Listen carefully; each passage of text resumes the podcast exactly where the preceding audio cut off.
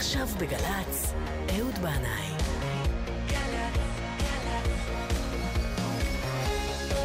מה שקורה עכשיו.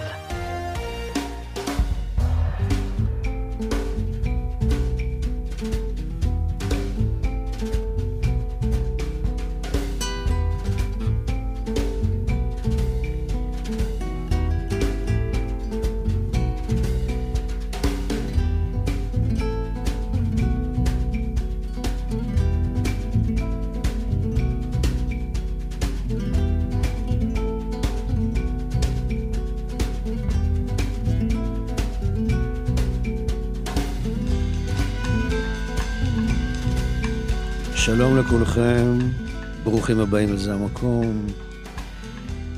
אנחנו ביום שישי, השישי למאי, נכון? כן.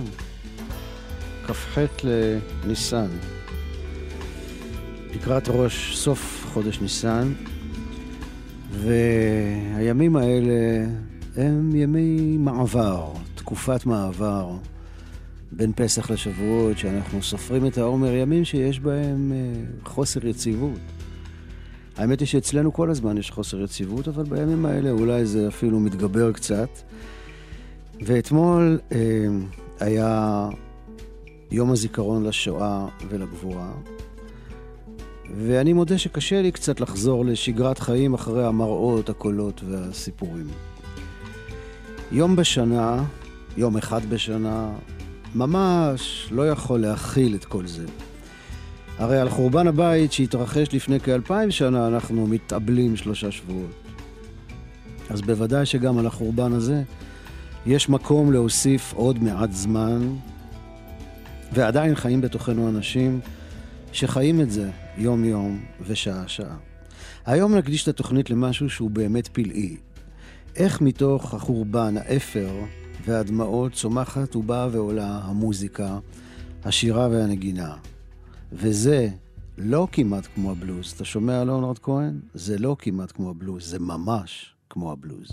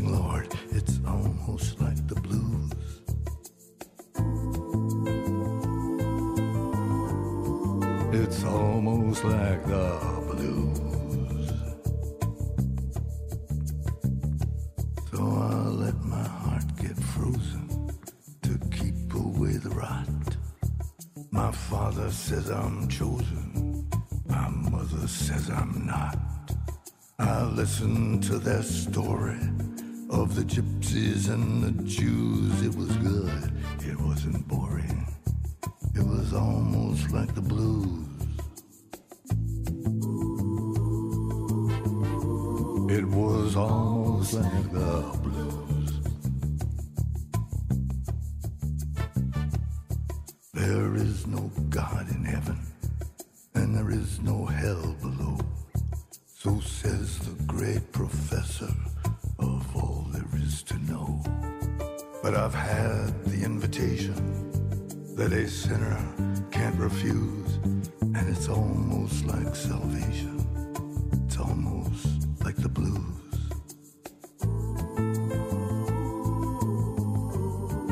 It's almost like the blues.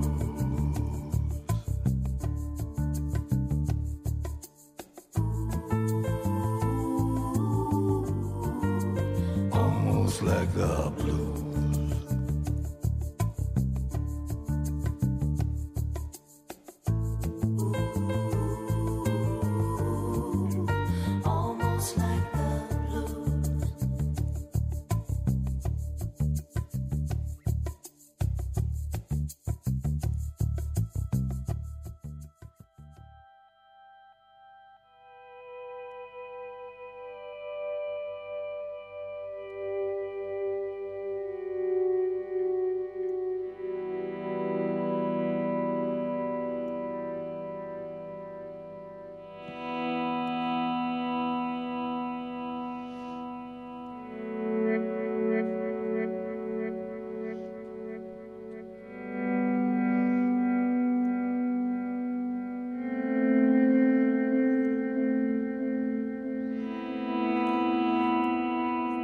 קטע מתוך uh, יומנו של סגן גבאי פרסי בבית כנסת אשכנזי. בשנה הראשונה שלי בבית הכנסת אוהל יוסף, כשהגיע השביעי של פסח, הרגשתי בבית הכנסת איזו תכונה שונה. כץ הזקן אמר, היום אומרים יזכור. ואהרון חזר על זה שוב והביט בי במבט רציני וחמור. אבא אמר לי בלחש שאחרי קריאת התורה צריך להגיד יזכור. הגיעו לבית הכנסת אנשים שלא הכרתי, שהאבא או הסבא שלהם היה מתפלל קבוע בבית הכנסת בעבר הרחוק. אל עזרת הנשים הגיעו שתיים שלוש נשים מבוגרות. אחרי הקריאה בתורה, כל מי שאיננו יתום מתבקש לצאת מבית הכנסת, ואברהם התחיל בקריאת היזכור והמשיך באל מלא רחמים וקדיש לכל מתפללי בית הכנסת שנפטרו והלכו לעולמם, ובכללם קרובי המתפללים שנספו, נשרפו ונטבחו בשואה האיומה. אברהם הוציא מארון העץ הישן צרור דפים עם רשימה ארוכה של שמות של גברים ונשים, והתחיל לקרוא אותה בקול רם. במבט עיניו סימן לי שהאנשים למעלה בעזרת נשים באו במיוחד כדי לשמוע את השמות של יקיריהם. פניו המחויכות תמיד של קץ שינו את ההבעה שלהם, ומבט המשובה נעלם מהעיניים שלו. הוא היה זה שביקש שיכתבו על שלט בית הכנסת אוהל יוסף שהבית כנסת נבנה לזכר קדושי וניצולי השואה. ידעתי שגם הוא היה שם, אבל אף פעם הוא לא דיבר על זה. קירות בית הכנסת מלאים בלוחות זיכרון לזכר הנפטרים. חלל בית הכנסת מלא בנשמות האלה. כך אני מרגיש. אני לא יכול להבין מדוע ולמה פרצה השריפה הנוראית הזאת, החורבן הזה, שאין מילים לתאר אותו, אבל אני מרגיש שהנחמה, ובאיזשהו מקום אולי גם הנקמה, נמצאות כאן בבית הכנסת הזה, שעומד חי, נושם ופתוח, כל יום, כל חג וכל שבת. והוא ממשיך את דרכם של אלה שהצורר השמיד, הוא מדליק אור קטן בתוך החושך הגדול, והתהום הריקנית שנשארו אחרי הסתלקותם של כל אלה שאת שמותיהם אנחנו קוראים עכשיו בזמן אמירת ההזכור. פיינגנבוים, בוקסרבוים, טננבוים, רוזנבוים.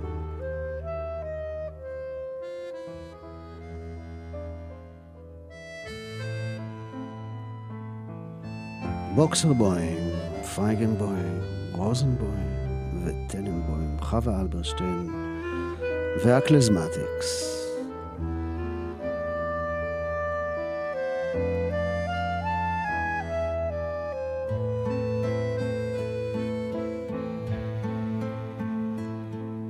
ירשטיין ונטרה בוקסרבוים, הבוקסרבוים צועים דר קליב מחוב זיכקוים, מחוב זיכקוים יחזיק צונטר הפייגנבוים, הפייגנבוים הרומז גרין, הרומז גרוים, סז גרין וגרוים יחליל גונטר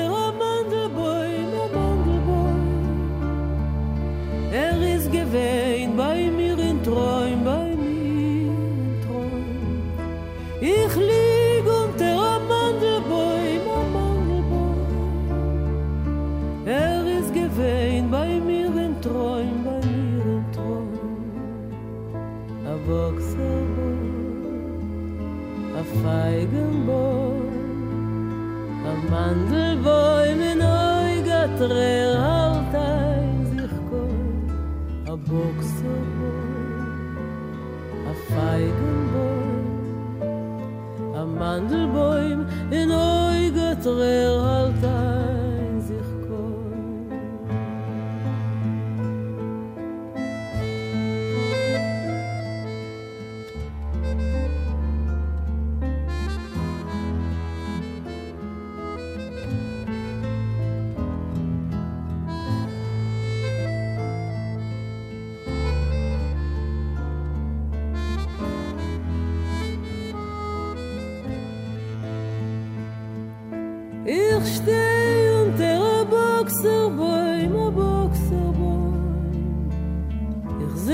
Der Feigenbaum, der Feigenbaum. Ich lieg unter dem Mandelbaum, am Mandelbaum. Er ist gewesen bei mir im Träum, bei mir im Träum. Am Boxerbaum, am Feigenbaum, am Mandelbaum, in Eugatrer Alter.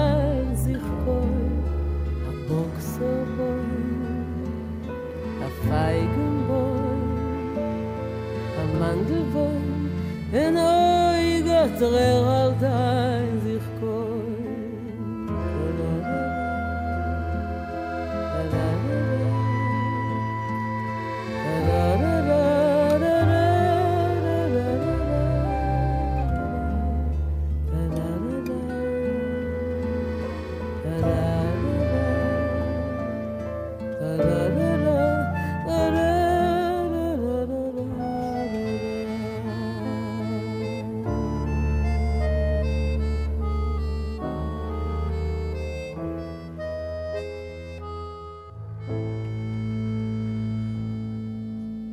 את האדמור מפייסת סני הרבי קלמן, קלוני מוסקלה משפירה, אני מזכיר בכל הזדמנות.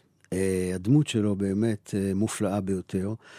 הוא חי, סיפרתי עליו גם כאן בתוכנית הזאת שלנו, בזה המקום שהוא חי בגטו ורשה בזמן השואה, והחזיק שם קהילה קטנה ומתפוררת, הוא עובר צרות מאוד מאוד קשות, ממש איסורים שאי אפשר לתאר, אבל הוא, הוא לא נופל מאמונתו ומחזיק את הקהילה שלו עד הסוף, עד שהוא נשלח למחנה הריכוז אושוויץ, ורגע, לפני שהוא נשלח למחנה, הוא מחביא כתבים שלו בתוך קד, באדמה, שאחרי המלחמה באורח פלא הם מתגלים ומגיעים לכאן, לארץ ישראל, ויוצאים לאור בספר שנקרא אש קודש.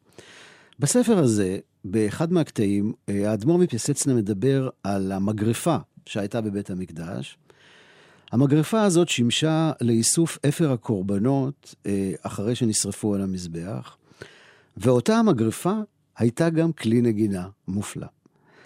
היו לה עשרה נקבים, וכשאדם היה נושף אל תוך הצינור המרכזי של המגריפה, מכל נקב כזה היו יוצאים עשרה קולות, כך שהמגריפה השמיעה מאה צלילים, ויש טוענים גם, השמיע אלף צלילים, כך מספרת לנו הגמרא במסכת ערכין, ומוסיפה ואומרת שכשהיו נושפים במגריפה בבית המקדש בירושלים, הקולות שלה היו נשמעים עד ליריחו, בלי הגברה, תתארו לכם את זה.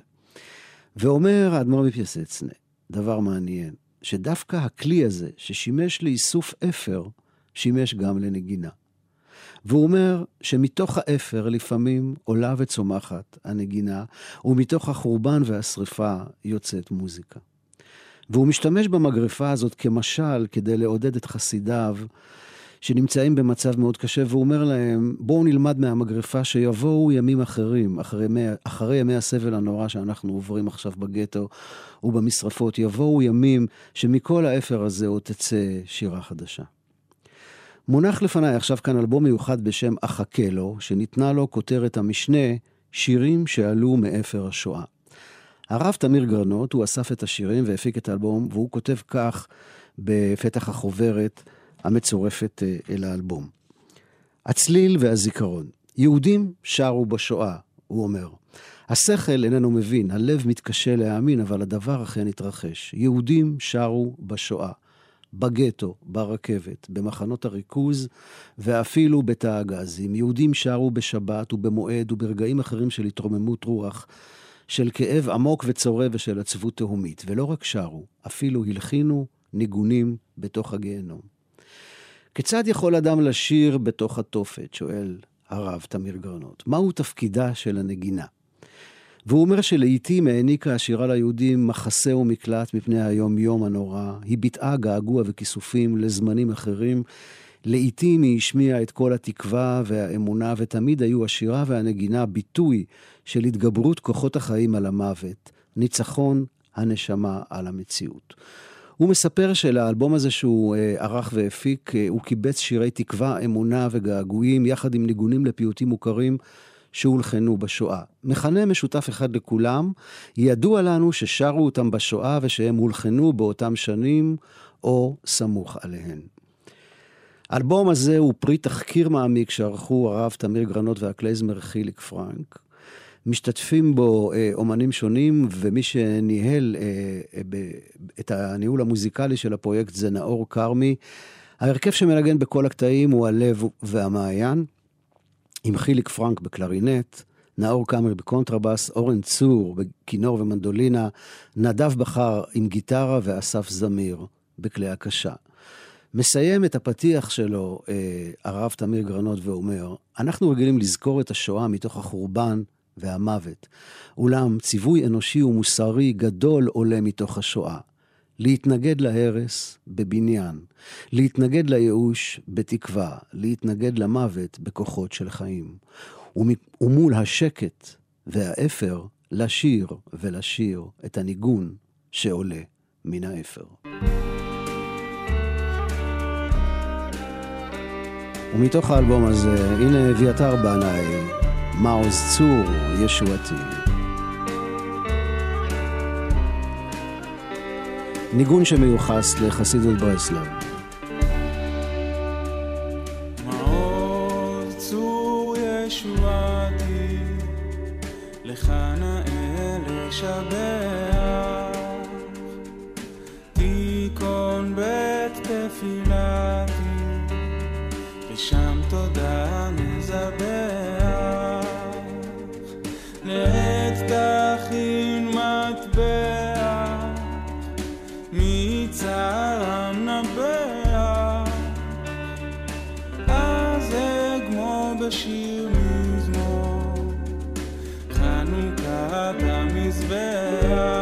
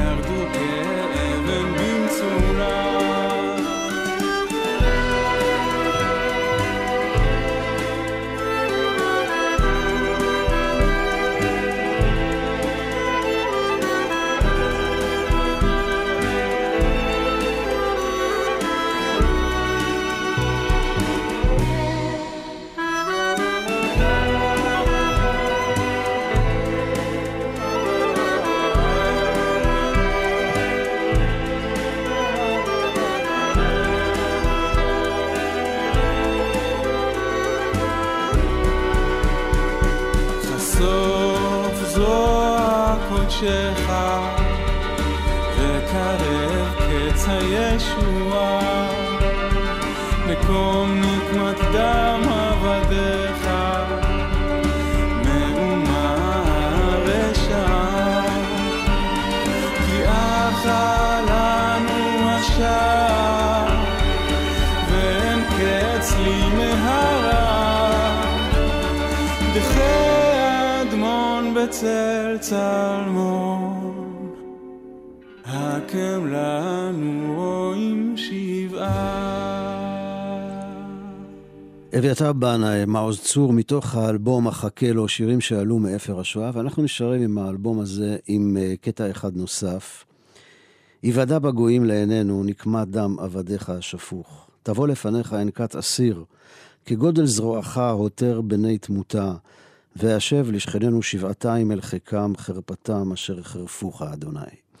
המילים האלה לקוחות מתוך ספר תהילים, הלחן שהוא, שהוא של רבי זוסיה פורטוגל מסקולן, ואנחנו נשמע את ירמי קפלן.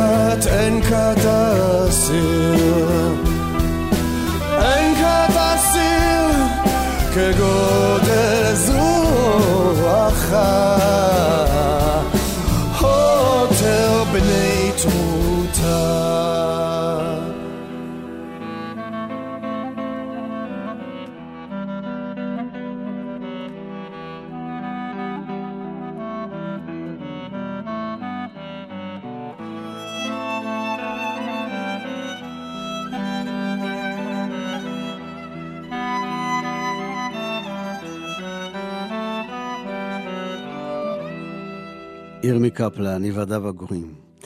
בחוברת המצורפת לאלבום החכה לו, שירים שעלו מאפר השואה, הרב תמיר גרנות מביא סיפורים על רגעים של שירה וניגון שהתרחשו ממש בתוך המחנות. עדות של חיים פרידמן אה, שמספר ואומר, היה זה פעם אחר הצהריים. כולנו רבצנו על הארץ בשמש אוגוסט המחממת ללא רחם. מעניין מאוד לדעת כי למקום הארור הזה אפילו ציפורים לא הגיעו.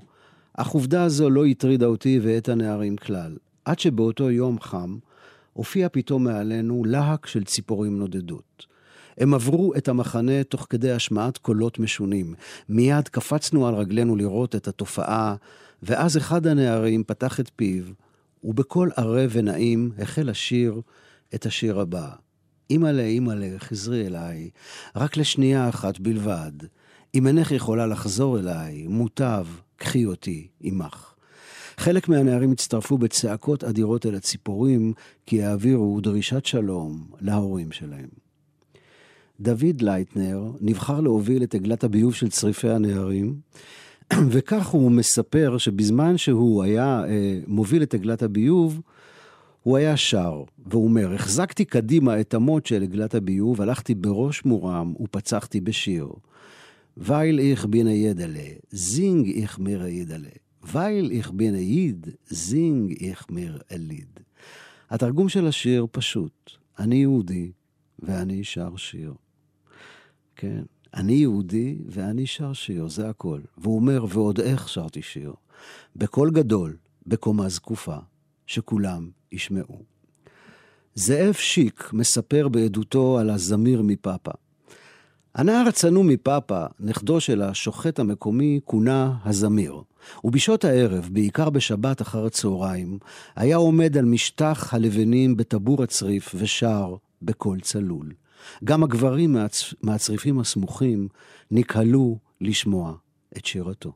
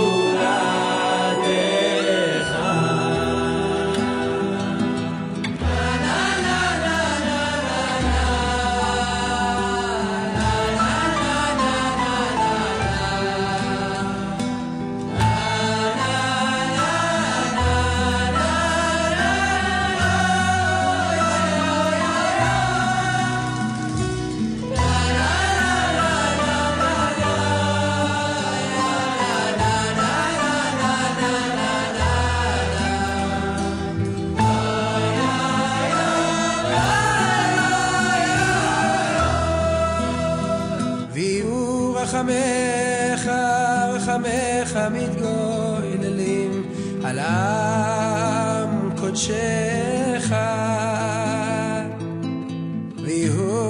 welcome, Mecha, Mecha, Midgoy.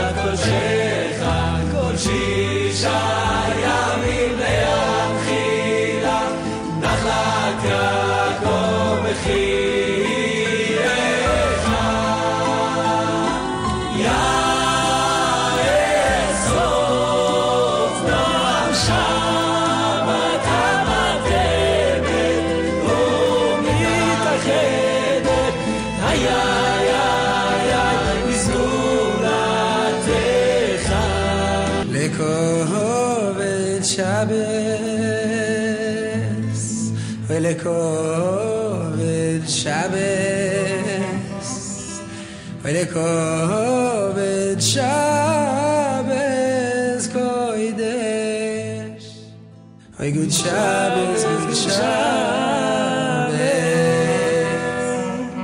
אוי אוי אוי, גוואלד.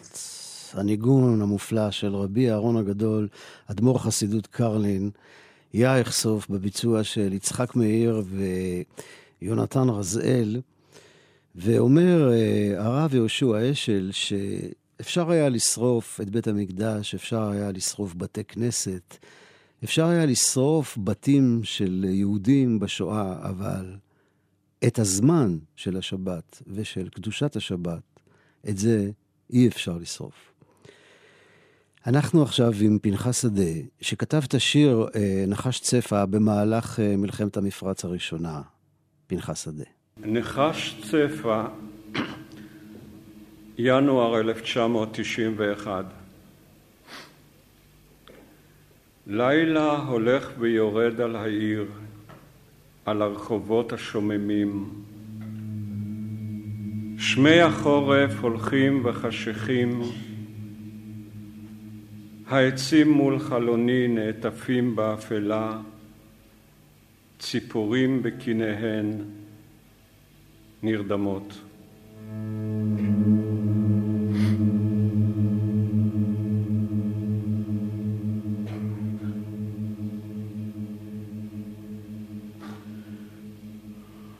קראתי פעם במקום כלשהו, כי בעומדו לרגלי הפירמידות, נפוליון אל חייליו אמר,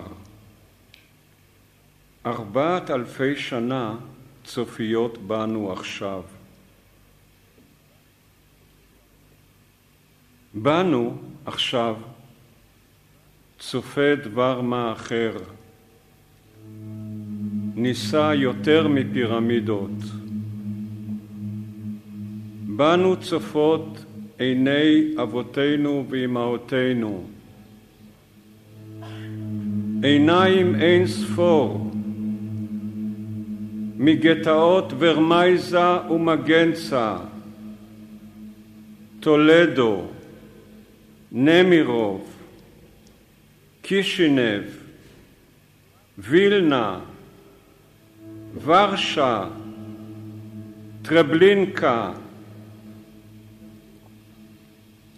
ועיניהם מה אומרות? עיניהם אומרות, בנים שלנו, נכדים, אשריכם. אשריכם שאינכם חופרים קברים לעצמכם בשלג, ולא נשרפים בכבשני אש, כמונו. שאינכם נקרעים בשיני כלבים, ולא דקורים במאי עמכם, שאינכם עובדי עצה תחת השמיים, כאשר היינו אנחנו, שבידכם הכוח, ואתם יושבים על אדמתכם, אתם הנחמה שלנו, עד כמה שנחמה כלשהי אפשרית.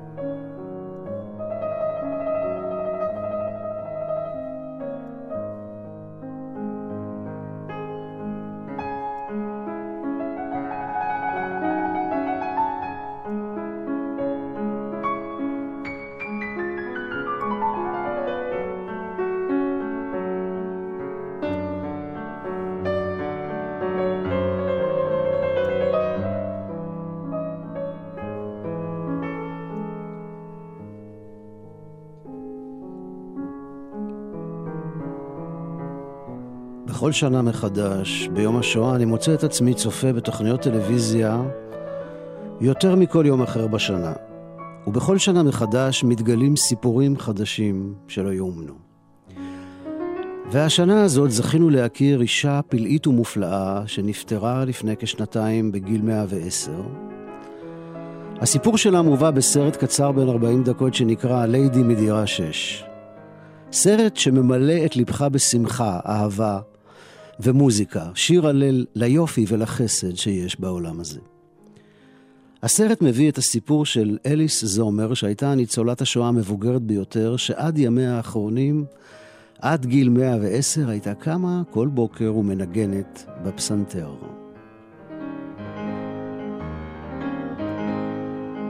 עוברים ושבים, שכניה לדירה בצפון לונדון, היו עוצרים כדי להקשיב לה, והיא מרגישה בת מזל. הכי בת מזל בעולם. היא נולדה בפראג בשנת אלף תשע מאות ושלוש, ומגיל עשר ידעה שתהיה מוזיקאית. כשהנאצים כבשו את צ'כיה, בעלה הכנר נלקח ממנה, והיא ובנה נשלחו לטרייזנשטט, למחנה הריכוז. אליס זומר ניצלה בזכות העובדה שנגנה בתזמורת המחנה. אחרי המלחמה הם עלו לישראל, וכאן בנה רפאל הפך לצ'לן מצליח. אחר כך הוא עבר לגור בלונדון, והיא הלכה בעקבותיו והצטרפה אליו. הוא נפטר באופן מפתיע כשהיה בן שישים וארבע בלבד. זה קרה כאן בישראל כמה שעות לפני קונצרט שהוא היה אמור לתת. ולמרות זאת, זומר מתעקשת לא להרפות מהאופטימיות ושמחת החיים שלה, ורואה בעובדה שבנה נפטר ללא איסורים חסד גדול. היא ושתי חברותיה, גם הן מוזיקאיות ניצולות שואה, מסבירות בסרט איך הצליחו למצוא בתוך חוויית הזוועה רגעים של חסד ויופי, שבזכותם הצליחו לשרוד, ואיך הן רואות רק, אך ורק, את המוזיקה, האור והיופי שיש בעולם הזה. אליס זומר נפטרה ב-עשרים ושלושה לפברואר אלפיים וארבע עשרה, בגיל מאה ועשר, יהי זכרה ברוך.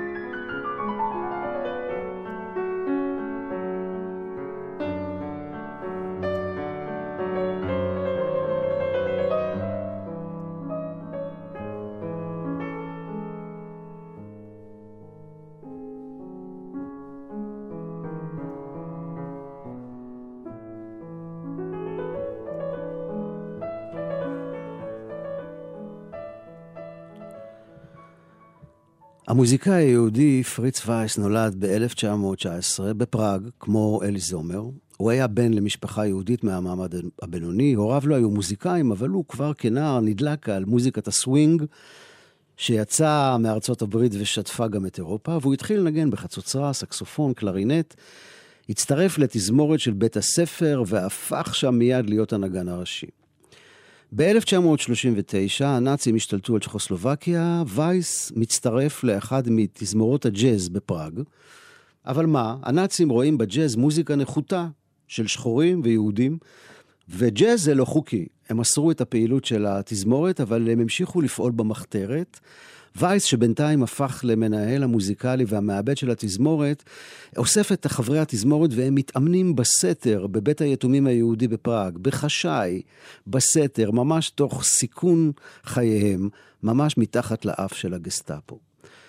מגיעה שנת אלף תשע מאות ארבעים ושתיים, פריץ וייס נשלח למחנה הריכוז טרזנשטט, ולמרות זאת, הוא ממשיך את הקשר שלו עם התזמורת שלו בפראג, הוא כותב עיבודים, הוא מבריח אותם אה, בעזרת שוטר צ'כי, שוב תוך סיכון חייו.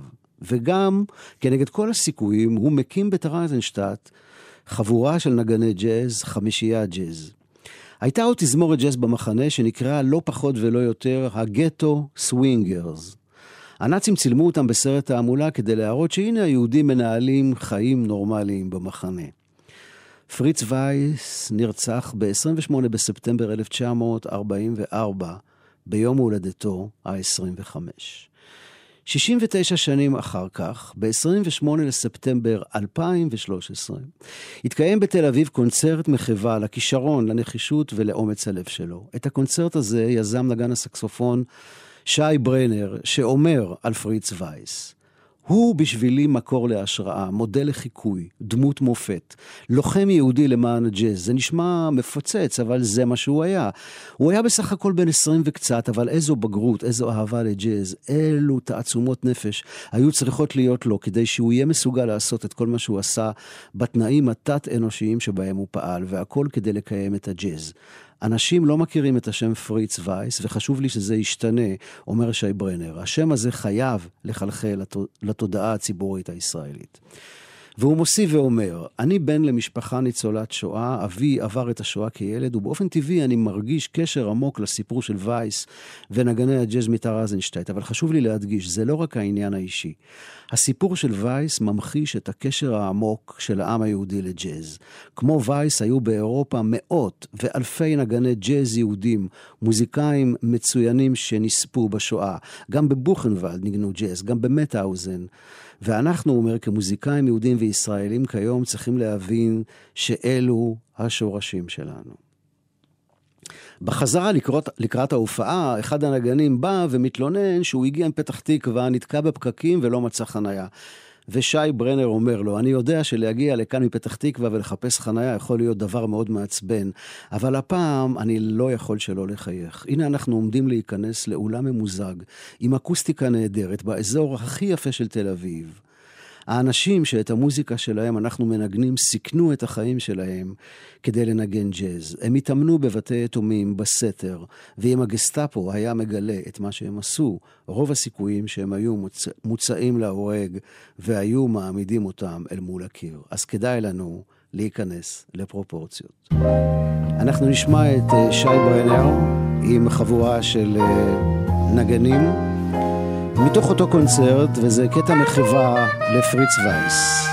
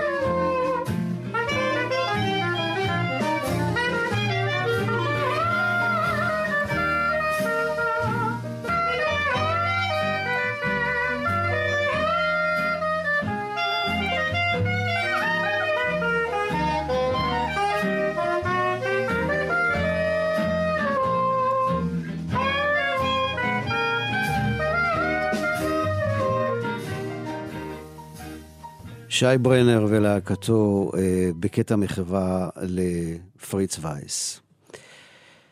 אז כמה טוב שאנחנו כאן בארץ ישראל. אתמול בלילה הופעתי בעזוז, יישוב קטן בקצה המדבר על יד כפר הנוער ניצנה, לא רחוק מגבול מצרים. יש שם כ-עשרים משפחות, הרבה מרחב, שקט, חם ביום, קר בלילה, וכוכבים לאינספור בועקים בשמיים, נראים ממש ממש קרובים.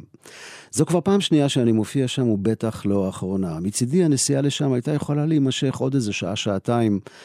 ברגע שאתה עובר את באר שבע, נפתח המרחב המדברי, ולשעה אחת אתה יכול להרגיש כמו ווילי נלסון בדרכו להופעה בטקסס. וכשפונים שמאלה אחרי ניצנה ועולים על הכביש הישן והצר המוביל לעזוז, אתה עובר ליחידת זמן אחרת, לשנות החמישים, ואתה בדרכך אל המשלט.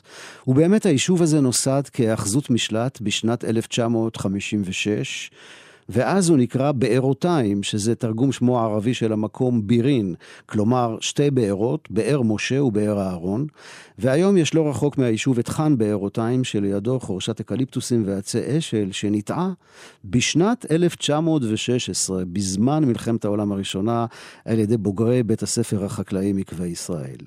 אחרי מלחמת ששת הימים היישוב ננטש, והיה ריק מאדם עד אלף תשע מאות שמונים וחמש, ואז עם חידוש הגבול עם מצרים, המקום התחדש ונבנה, ושמו נקרא עזוז, על שם נחל עזוז שזורם בקרבת מקום. עד כאן פינתנו, פה ושם, בארץ ישראל.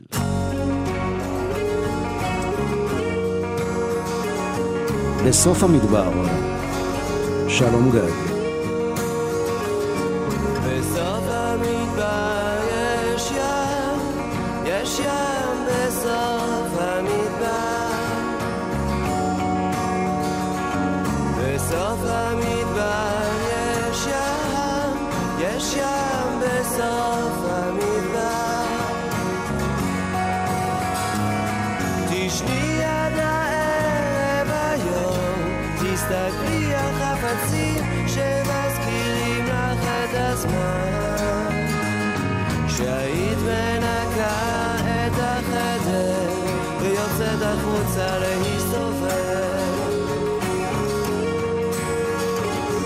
בסוף המדבר יש ים, יש ים בסוף המדבר. בסוף המדבר יש ים, יש ים בסוף המדבר. תקחי את הבגדים לחלום, תחשבי על ההורים שרצו לתת לך מקום, ושהיית משנה את הסדר ויוצאת החוצה להסתובב. Ba ba ba ba ba ba ba ba ba ba ba ba ba ba ba ba ba ah ba ba ba ba ba ba ah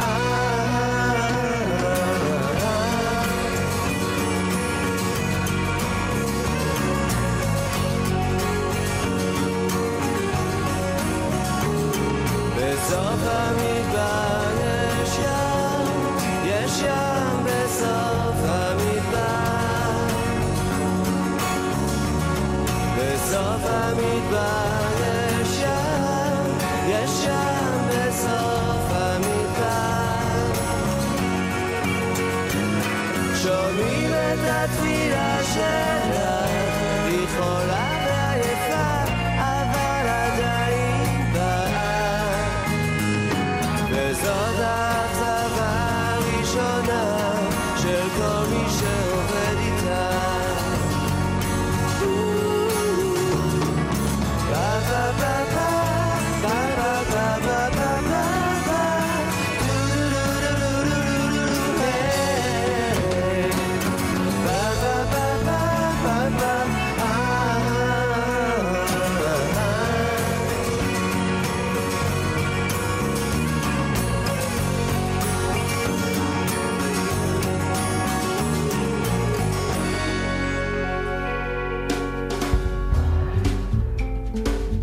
אז זהו זה, עד כאן הפעם. אני רוצה לומר תודה רבה לבן קטן ונועם נויפלד על הניהול הטכני, תודה רבה לנטלי מתוק וניהול ההפקה, תודה רבה לכם על ההאזנה, תודה מיוחדת למלאך חמצניאל שמספק לנו חמצן בחינם, ולמלאך רדיואל הממונה על שידורי הרדיו.